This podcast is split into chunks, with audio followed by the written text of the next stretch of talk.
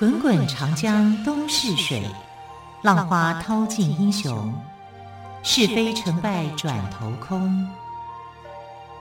古今多少事，都付笑谈中。陪你说历史，汪培制作主持。欢迎朋友们收听今天的《陪你说历史》节目，我是汪培。今天再次为朋友们邀请到历史专栏作家于远炫老师来到我们节目当中。老师好，主持人好，听众朋友大家好。老师，我们都知道《孙子兵法》哦，是孙子的故事。对对对，这不是我们 grandma grandma 孙子哦。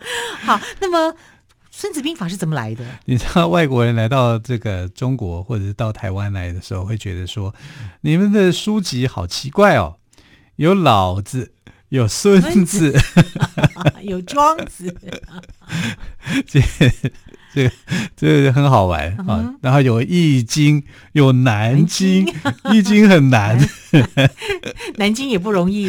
对啊，《易经》就是八卦的书，《南京》是医药的书啊。老子是这个道家的学说啊，孙子是兵家的学说啊，最后也完全不一样。啊、那我们知道，就是说吴国的这个伍子胥很厉害。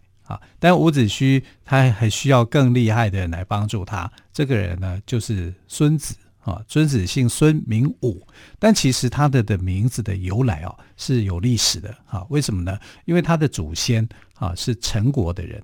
陈国的这个陈立公的儿子叫做公子完啊，就是陈完呐，姓陈。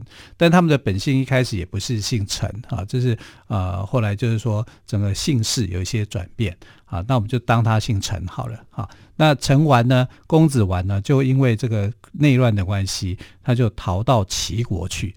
刚好齐国这时候也在内乱啊，所以呃他。就是在齐国的这个保护之下，哈，来到齐国做安身立命。那公子完到齐国以后呢，他就不敢姓陈啊，他怕说有仇家会追上来，他就改姓田。田对，陈跟田，稻田的田，对对对，陈跟田读音呢是相差不多的，是谐音。我们用陈跟田对。不会是谐音吗？不像，当然是啊，因为我们用国语来念，我们用华语来念，华语的体系是跟那个时候的体系声音是不一样的哈、嗯。呃，比较接近的是台语哦，闽南语的发音啊，对对对，你像陈念什么？胆胆田呢？蚕蚕对。蚕跟蚕，哎，很像哎，很像啊，对，所以它是谐音啊，是中原音，对对对，所以这是古音啊，古音嘛。有时候我们在读这些古书的时候，你用客家语去思考，或者是用台语去思考啊，就会找对。对比较标准。啊，如果用华语哈、啊、国语去思考的话，是很多错误的，因为国语是近代的语言，它是从元朝开始的，所以我们都说现在都说是自然语啦。对对对，哈、啊，但从这里我们可以发现说，这个客家话也好，闽南语也好，它是一个很古老的语言。好、嗯，那陈跟田，它它这它从。陈完就变成田完了啊，田完就怪怪的，完是完全的完，完美的完。我们先说明一下。对对对，然后经历到了好几代以后，他的后代变啊出了一个英雄式的人物，叫田书啊，书就书本的书啊。那田书呢就保卫了这个齐国的利益，打败了另外一个国家叫莒国。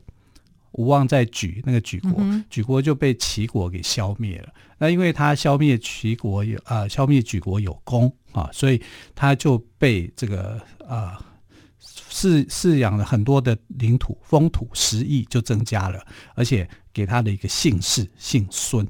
嗯哼啊，所以孙这个姓是被赐姓的，对对，被赐姓的哈、啊，就从陈变田，田变变孙。那没多久以后呢，这个齐国又发生内乱了。齐国内乱以后呢，这个田姓田的这一支人哈，被赐姓孙嘛，孙武的这个家人就逃亡，就逃到吴国去了。所以他们从齐国逃到吴国，从北方逃到南方。那逃到南方的时候呢，伍子胥就觉得哇，这个人兵法很厉害很强。为什么呢？因为齐国本来就是一个很会打仗的国家。好，齐国的著名的地方就在这里，而且齐国的那时候的这个读书风气很好，好，稷下学派，好，所以他们是又会打仗又会读书的一个地方，转到吴国这个比较荒凉的地方，本来是想说避难嘛，所以在避难的时候呢，这个伍子胥认识了孙武，然后就跟他结交。然后他每次跟这个阖闾在谈的时候，因为阖闾本身也是一个会打仗的人啊，他是他跟楚国在打了好几次的仗，所以他是很厉害的。因为那时候公子他还叫公子光的时候啊，那个呃王僚曾经多次派他去打楚国。那王僚派这个公子光打楚国的目的是什么？他不是真的要他去打赢楚国，是要他。打输，打输以后就可以罪责他。对，因为你为什么打败仗呢？哎我就可以降罪于你。对对对，对，因为王僚本来就对他的这个公子光，他这个堂哥是很有意见的，嗯、他怕他会拿取代他，取代他嘛。其实后来果然取代他了嘛，对不对？啊，他是呃，公子光是很很低调的啊，然后他整个做事情上面都是会让尽量满足王僚，所以他为了要保护自己的利益。所以拼命打仗，没有打输过，那也太强了，那也很强啊。对啊，那就那你就表示说，这个人是很有概念的、嗯、啊。所以当这个伍子胥跟他谈这个兵法的时候，那阖闾每次谈一谈都觉得笑一笑而已。兵法我会比你差吗？我可能还比你厉害啊。这伍子胥固然是厉害，可是你不要忘了，你只是我的宰相啊，我是国王。啊，所以他对伍子胥谈到兵法的时候，他是笑一笑的。可是后来越谈越多的时候，就觉得伍子胥谈的兵法，哎，很有意思啊，因为他都是用孙子兵法去跟他去沟通的。那孙子兵法这个孙武，他真的是那个时代的一个军事上的理论理论大师，因为他我觉得他是一个奇才诶，奇才啊，因为他之前就有很多的兵法家。啊，比如说像他们田家就有田穰苴啊，司马穰苴，那司马穰苴的兵法也是很强的啊，那他是比孙武还早的，再早一点，这个姜太公姜子牙，姜子牙的兵法啊也是很强的啊，所以孙子哦，他是把这个在他之前的兵法通通作为一个融会贯通，写成自己的孙子兵法，也就是他其实你读了孙子兵法以后，其他兵书你大概不用谈了。有这么厉害？很厉害！你看《孙子兵法》到现在多少国家在研究它？这真的知道是不是？国外日本、韩国、美国、英国流传到现在，对，流传到现在啊！一本古书哦，你看哦，是什么时代的古书？春秋时代的古书，多久以前呢？对，大概距离现在有两三千年，两三千年的古书，将近三千年的历史啊！所以你看，这个是很厉害的。那他的厉害，一开始阖闾就是。经过这个伍子胥的不断的引用，不断的去跟他介绍，他说这个人好像蛮厉害的哦，很不错哦。因为伍子胥最夸张的一次是他一天之内就引用了七次《孙子兵法》的内容，然后提到孙子这个人，提到孙武这个人，哈，让阖闾对他有印象。那这样阖闾不会想见见他吗？想啊，就是想，就是说我已经很厉害了，我也是懂兵法的人，对不对？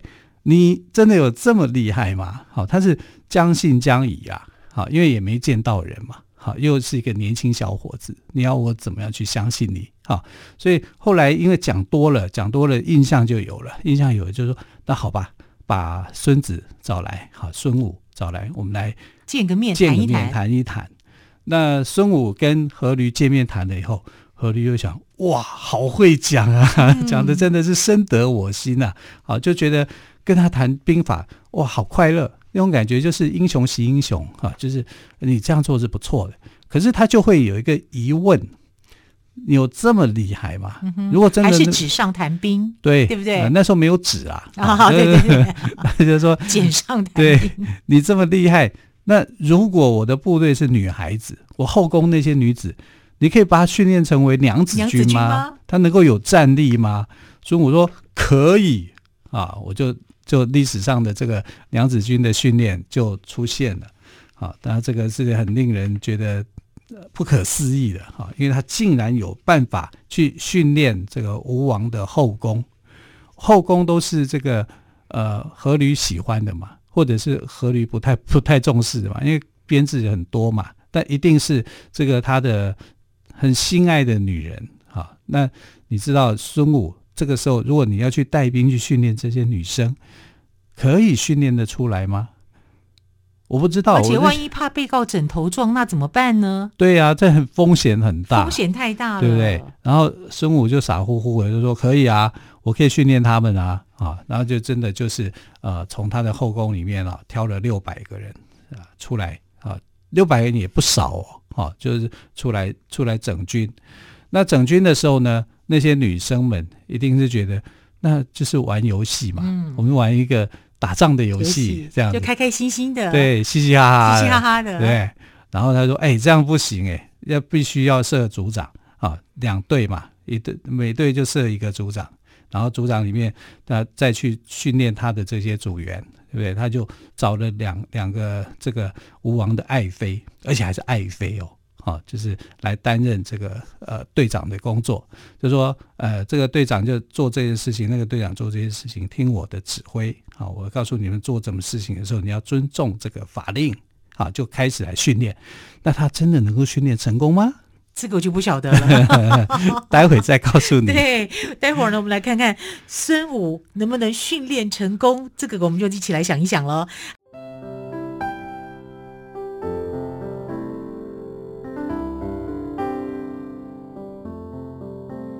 听见台北的声音，拥有颗热情的心，有爱与梦想的电台，台北广播 FM 九三点一。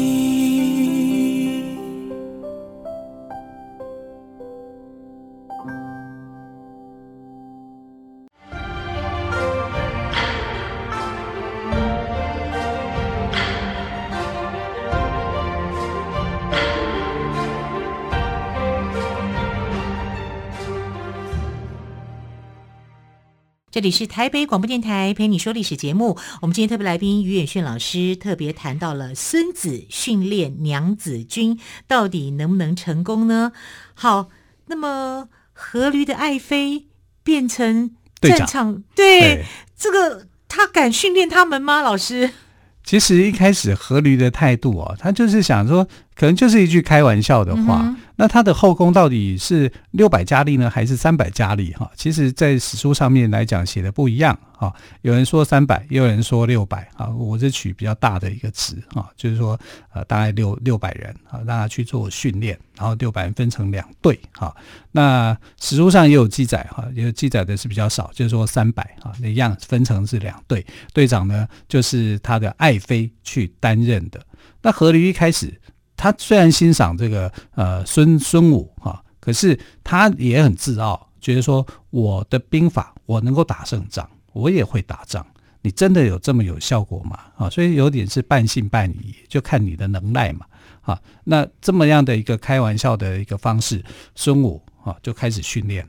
那一开始哈就训练他们，就这些后宫的子女，每个人都当玩游戏，就那边笑，没有人听他的。哎，你你不要你不要过来，不要来！哎，我要走那边。对，类似这样子，很开心这样子。对，他就说啊，不行不行，这样的话训练不完啊，就跟队长讲，你要贯彻我的一个指示啊，这样才能够去完成啊，就把不断的把队长找来，这叫三令五申。啊，他做了这个三令五申，然后我一个成语叫三令五申嘛，对不对？哈，反复的去告诉他们，反复的告诉他们以后呢，结果后宫还是那种感觉，笑得更开心了，笑得更开心。啊、然后这个孙武就说：“你们呢没有达成这个军军令，在军队里面这是不能开玩笑的啊！我已经三令五申告诉你们要怎么做了，结果你们做不到，做不到就是违抗军令，违抗军令则死。”就要把他们给斩了。这哎，那可是阖驴的爱妃耶。是啊，那阖驴想说什么？你要把我的心爱的妃子给斩了？这算什么东西啊？赶快求饶啊！结果孙子就说：“将在外，君命有所不受啊！我不听你的、嗯、啊！”就把这两个爱妃给杀了。天哪，这两个等于是队长对不对？对啊，这个两个美人就香消玉殒啦。对啊，就死了。因为我已经，我已经告诉你啦，我已经也不是说我，我不是说，呃，我已经三令五申，已经告诉你很多次，很多次你没有办法约束，那就是你的问题，你的管理上面出问题，管理上面出问题，我就要处罚你。孙武就是孙子，他不怕得罪皇上吗？王朝就阖闾吗？他那时候很年轻，他在年纪大的时候应该想法会不一样，所以他就年轻气盛，就对。对呀，就把两个把两个爱妃给杀了。但就想说，你到底是爱江山多一点，还是爱美人多一点？你自己决定。那阖閭是爱江山多一点的人啊，所以他后来就是忍痛可以接受，因为爱妃随时都有。啊，杀了两个，后来好很多人都想要变成他的爱妃啊，所以阖閭对这部分来讲没什么感觉啊，算是比较绝情的啊。然后就这样，两个妃子就过世了。过世了以后，那其他的后宫的女子一看到，哇，国国王的爱妃耶，是最喜爱的女人呢，竟然因为这样就被杀了，那还得了啊？不能不听孙先生的话啊，你说什么就是什么。然后。对，所以每个在场的每个这个后宫女子，就突然从娇弱无力变成巾帼英雄了。呃、真的哇，就是至少上面口令动作完全都能够配合。对对对，啊，然后速度也至少不敢嬉闹了啦，不敢嬉闹啊。所以后来孙子就说，这个军队可以了啊，就是他可以被训练成为一个正规军了。不是说他马上就可以做，但是他已经服从了啊，因为军人要以服从作为天职。啊，叫你去哪里，你就得去哪里。你要服从，你一旦服从了以后，你要做什么事情都会很快。啊，就是这样子。然后阖閭后来就去做了一些人生的纠结，哈，跟思考。后来他就原谅了孙子，杀了他的这个爱妃，反正就接纳了他，变成他的一个军师。因为他的目标啊，就是要去对付楚国嘛。而这个时候，伍子胥也完成了这个，呃，他他得对伍子胥。一个交代，一个承诺，因为伍子胥帮他那么多忙，就是为了要去对付楚国。可是我们在讲啊，专诸刺杀王僚的时候，楚平王就已经过世了，对不对？那时候为什么你还要去报复楚国呢？你的对手已经死了啊，可是他把这个恨啊转移到楚国的身上。可是你不是楚国人吗？你为什么对你的国家要这么狠呢？啊，所以伍子胥在这个地方哦是有被批评的。啊，因为他对楚平王的恨是很难消的哈。然后后来他就跟孙武联手，对针对这个楚国啊进行作战哈。但孙武孙武真的他不只是理论大师，他还是很优秀的指挥官。他跟楚国进行了五场的战争，五战五胜。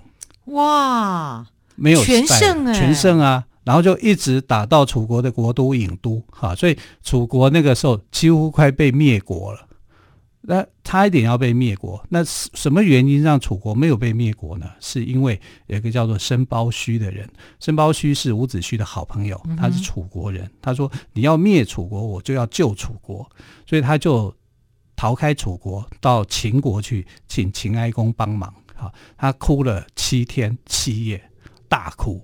啊，跪着哭，然后哭到这个秦哀公觉得这个人我不帮不行，就出兵啊去啊帮助楚国打退了这个吴国。刚好吴国内部又乱，因为越国趁这个机会啊，就去呃攻打楚攻打吴国，等于是他后院也发生问题，所以前面有秦国的军队，后面有有这个越国之乱，所以他就赶快就回来哈。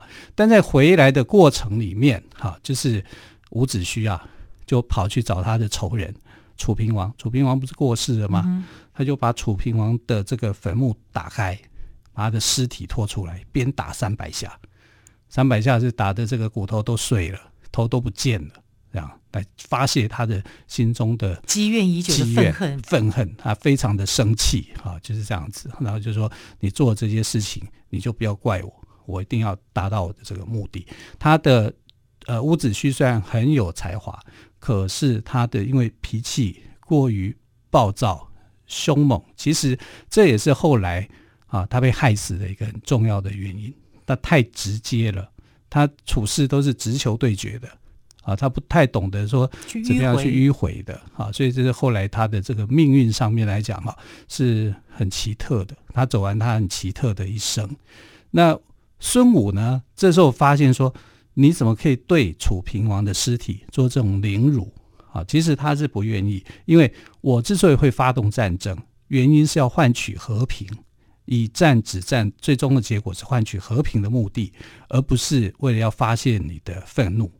所以他跟这个伍子胥就好像绝交一样。但是君子绝交，口不出恶言，好，他就隐居起来，就突然不见了，就突然不见，去隐居了。对对对，因为他觉得伍子胥的这样的一个个性。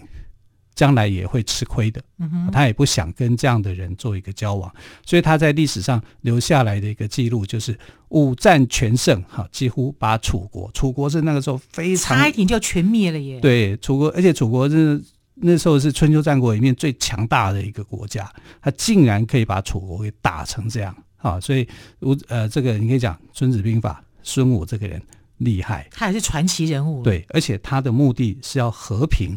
而不是要战争，以战止战。对，好，所以他后来说，所以会隐居也是有有他的道理。嗯、那他的后人，好，其实成为战国时期的一个传奇。他的后人就是孙膑，嗯哼，孙膑都庞涓，涓对，孙膑是他的后人。可是孙膑不是很可怜吗？对呀、啊，脚都被挖断了。对呀、啊，对，还要装疯卖傻。对。对，为什么会变到那么可怜呢？那就是他的这个师兄啊，庞涓呐，对不对？心机太深，心机太深了。对啊，所以我们可以看到《孙子兵法》啊是有他的一个成就的啊，他出现在这个时代里面，出现在吴国的这个阵营啊，让吴国呢去痛击了这个楚国。可是楚国也因为申包胥的这个啊秦庭大哭啊，就获得了帮助，然后这个。越国啊，那时候的国王叫允常啊，允常就趁机偷袭了吴国啊。呃，可是吴越之间就这样子产生了另外一个波折。吴国不是跟楚国结怨而已，他也因为这样就跟这个越国也结怨。结怨，对。他这样不会腹背受敌吗？是啊，所以他已经是腹背受敌啊，所以他就放弃了这个攻打楚国。啊，就回来，嗯哼，所以楚国也有机会赶快去休养休养身心啊，利用这段期间，嗯、因为楚国的继任的国王就是楚昭王，楚昭王在这个时候是很奋奋发图强的，啊，他要把必须要把楚国重新恢复到过去的一个光荣啊，好，那晋国就在那边笑，哎呀，原来你们楚国也有这么一天啊，因为晋国花了很长的时间在训练吴国，果然呢，在这个时候就发挥了作用了。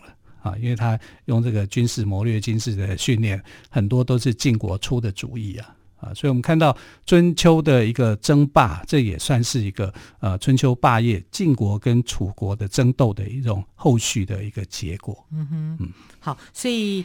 我们总括来讲哦，孙武是真的非常有本事的一个人哦。他跟楚国作战了五次，五战全胜，差一点呢就要把春秋的大魔王楚国给灭了。但是呢，他能战却不愿意战，因为他。他的目的是为了和平，对他作战的目的不是为了和平，他就再度隐居而不知所终。最后呢，留下了《孙子兵法》哦，让后代的人敬仰绝代兵圣的风采。一直到现在，我们这个世纪的今天，世界各地的人都还在研究他的《孙子兵法》，对，真的是值得骄傲的一件事情。对，而且不只是应用在军事作战啊，包括像商场上面啊，或者是职场上面啊，嗯、我们如果能够应用到《孙子兵法》的一些智慧啊。对我们来讲是非常有帮助的。是，对，好，非常谢谢岳远轩老师今天特别给我们介绍孙子如何训练娘子军，而且还成功的故事哦。非常谢谢老师喽，谢谢，亲爱的朋友，我们就下个星期一再会，拜拜，拜拜。